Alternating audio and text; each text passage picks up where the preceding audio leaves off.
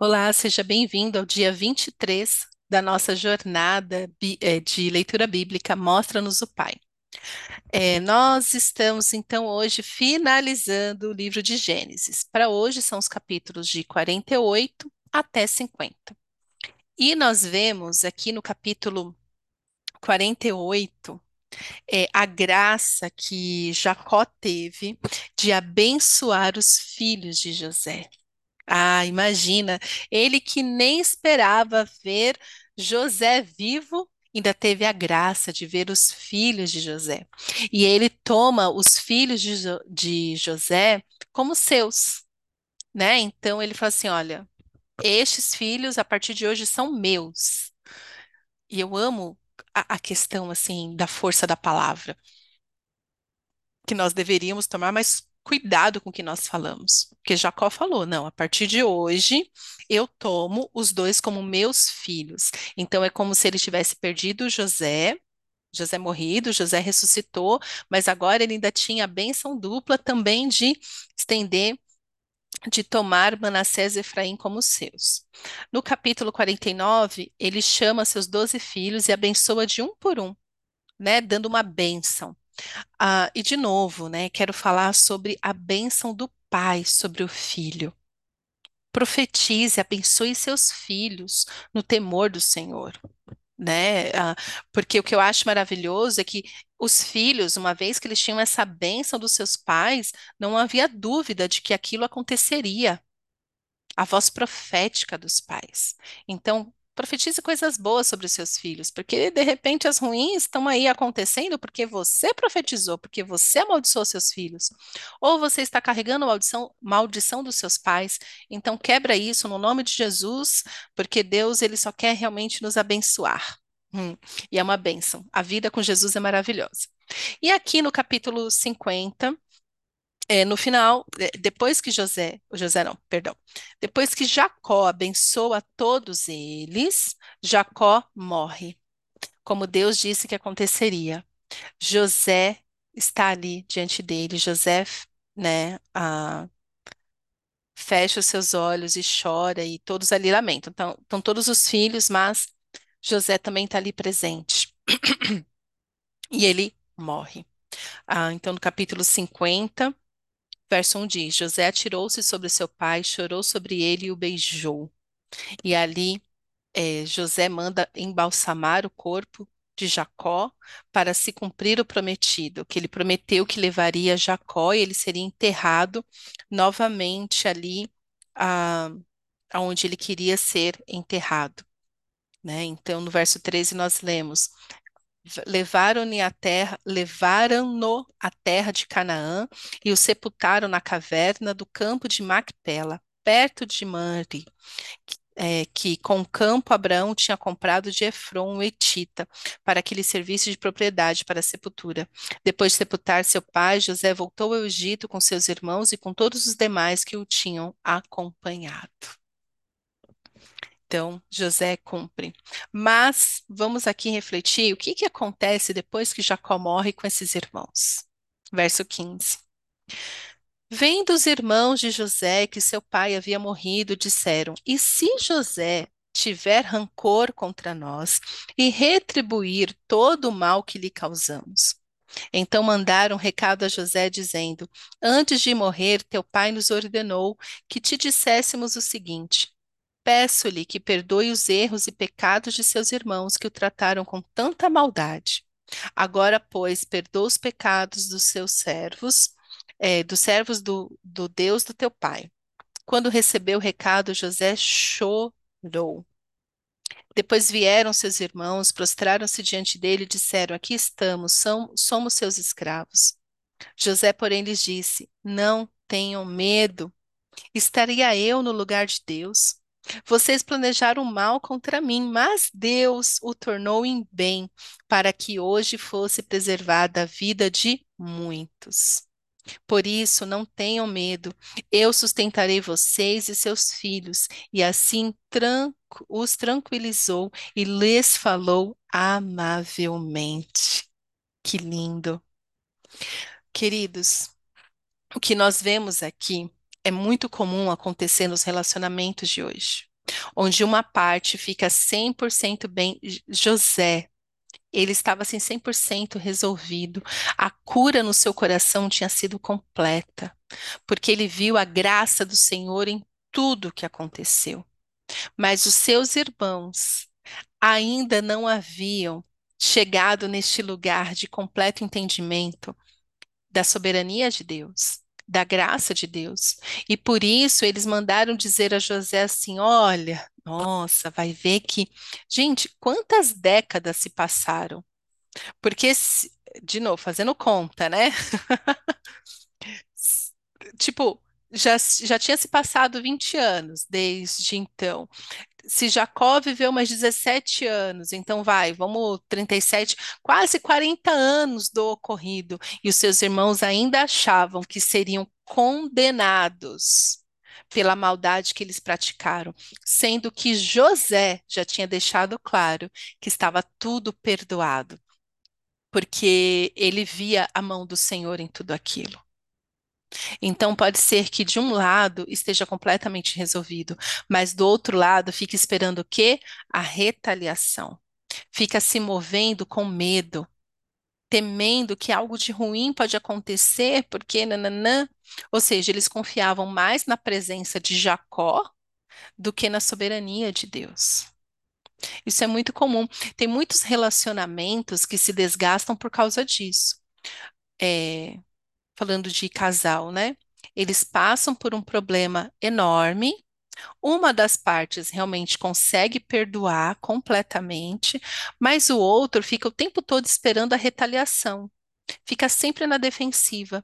Fica sempre esperando assim, não, agora que ela vai se vingar de mim. Não, não é possível que ela tenha perdoado tamanha maldade.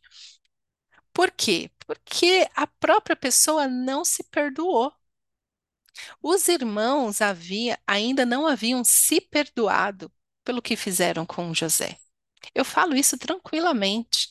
Tem crente que, que, que, que fala contra a pessoa se perdoar. É lógico que o perdão soberano é do Senhor. Mas eu já ouvi também muito crente falando assim, Deus me perdoa, eu sei que Ele perdoa porque Ele é bom, mas eu não me perdoo pelo que eu fiz. Nossa, que, que coisa horrorosa. Se Deus te perdoou, você vive o quê? Se martirizando. Vive se punindo.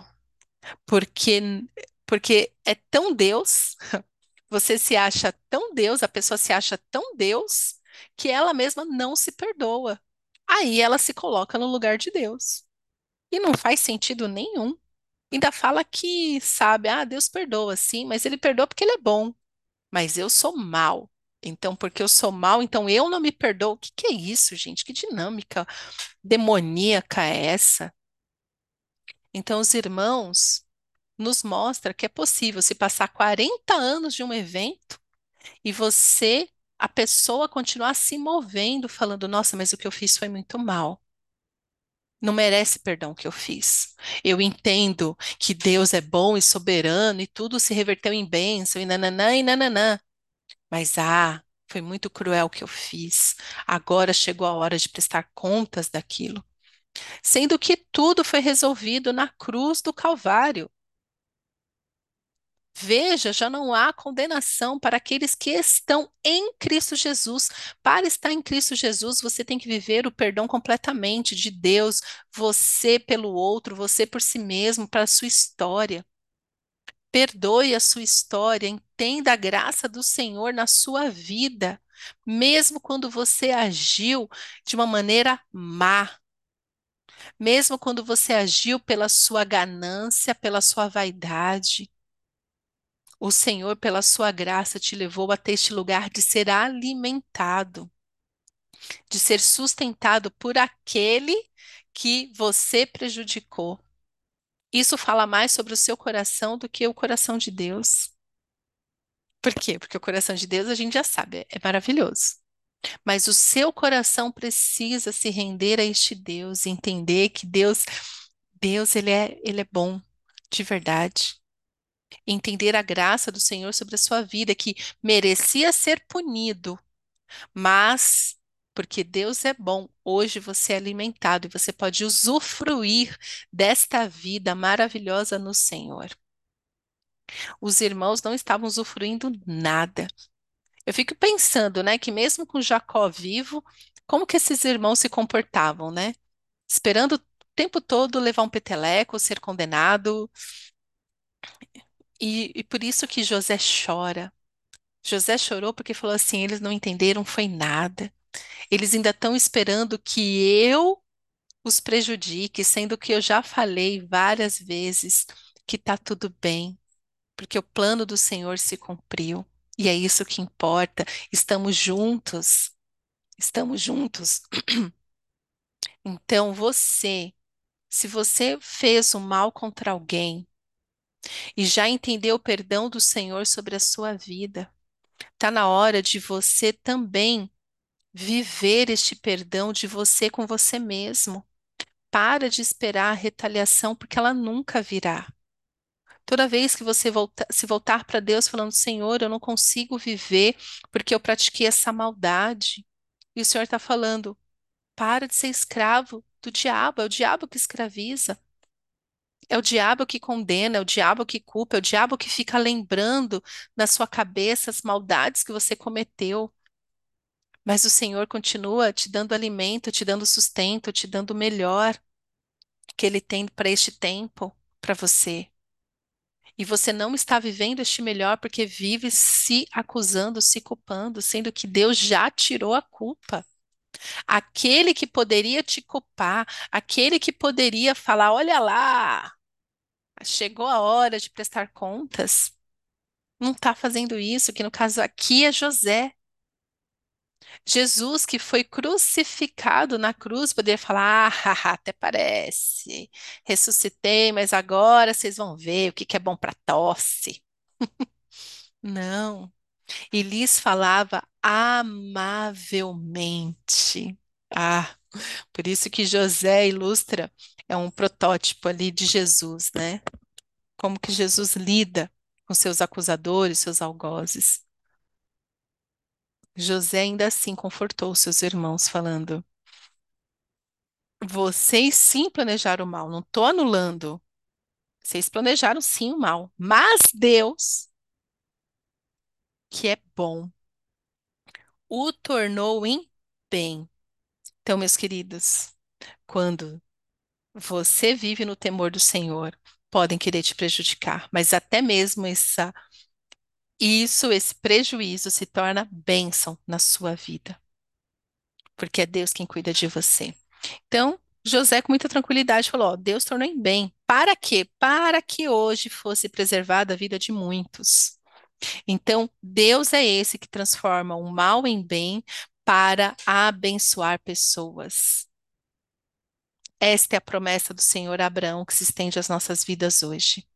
E hoje esta promessa se cumpre nas nossas vidas através da graça que encontramos na cruz do Calvário.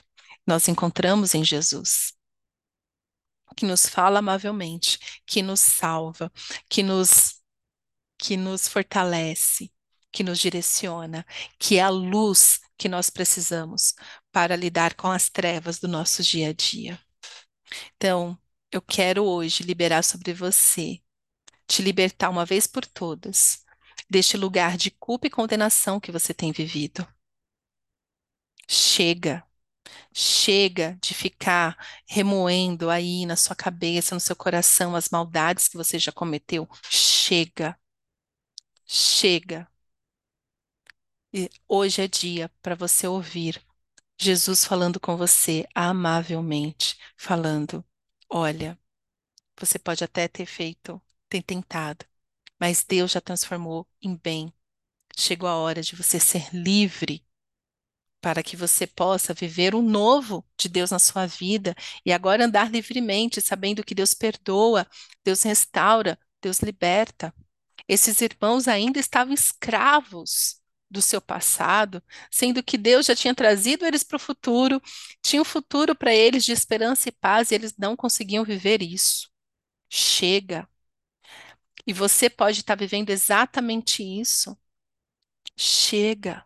Chega de viver atormentado pelas mentiras de Satanás. Deus já te trouxe para este lugar de bênção.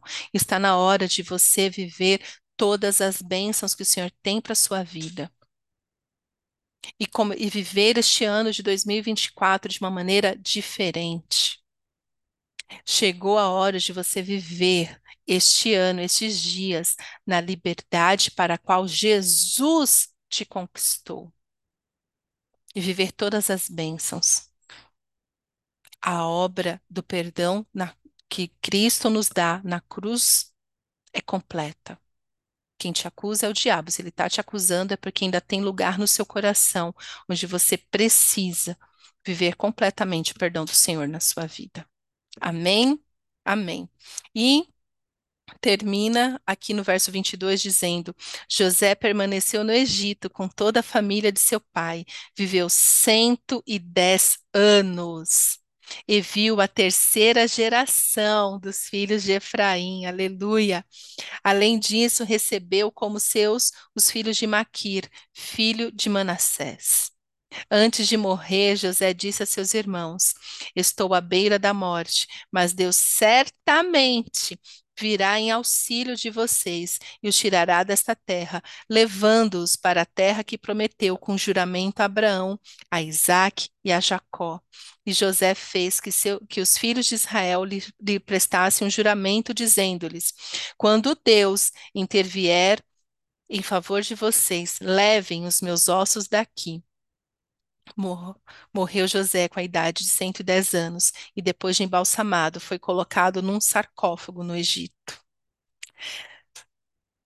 Por que que eu quis? Faço questão de terminar contando o que José disse. Jacó disse: olha, é o seguinte, eu quero agora, quando eu morrer, que vocês me levem de volta para lá. Porque Deus assim o disse. Mas José foi além, ele falou assim: eu sei que Deus virá. E quando ele virá em auxílio, quando vocês saírem desta terra de escravidão, da terra do Egito e voltar para a terra prometida a Abraão, eu quero que vocês me levem, levem os meus ossos daqui. José fez isso no discernimento de que as próximas gerações precisariam olhar para aquilo e falar: José, que teve uma vida extraordinária com Deus. Se ele disse que o Senhor virá em auxílio, este momento vai se cumprir. Vai se cumprir. Vai se cumprir. E assim que a história de José nos inspire a viver no temor do Senhor, amá-lo de todo o coração e viver novidade de vida que Cristo tem para nós. Amém? Pai, te agradecemos pela tua bondade. Eu oro, Senhor, pelas pessoas que já confessam Jesus como Salvador, mas que estão neste tempo ainda escravizadas pelas mentiras de Satanás, pelas mentiras, acusando-as da, da, das maldades que elas cometeram no tempo da ignorância. Ó Senhor, que neste tempo essas pessoas, elas possam ser libertas pela verdade de Cristo completamente e viver a novidade de vida que elas têm em Jesus, pela graça que o Senhor concedeu. É isso que eu te peço, Paizinho, em nome de Jesus. Amém.